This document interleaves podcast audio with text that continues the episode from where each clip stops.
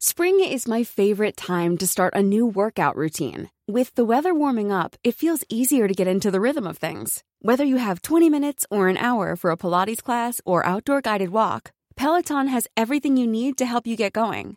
Get a head start on summer with Peloton at onepeloton.com. DepEd champions learner protection as National Children's Month ends. The Department of Education highlighted measures in championing learner rights and protection in the culmination of this year's National Children's Month celebrations. Vice President and Education Secretary Sara Duterte said in her keynote speech on Monday that giving children a safe space in learning is vital for their development. She added that the government is tasked to provide children with a safe, nurturing, and loving life that allows them to play, learn, and grow into responsible, productive, and well rounded individuals.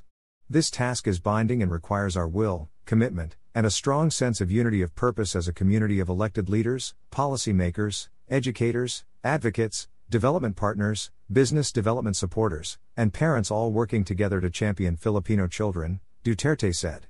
DepEd Learner Rights and Protection Office Officer in Charge Suzette Ganaban Medina presented the Learner Rights and Protection Policy, an enhanced version of DepEd Order No. 40, S. 2012. It includes recent laws in relation to learner protection.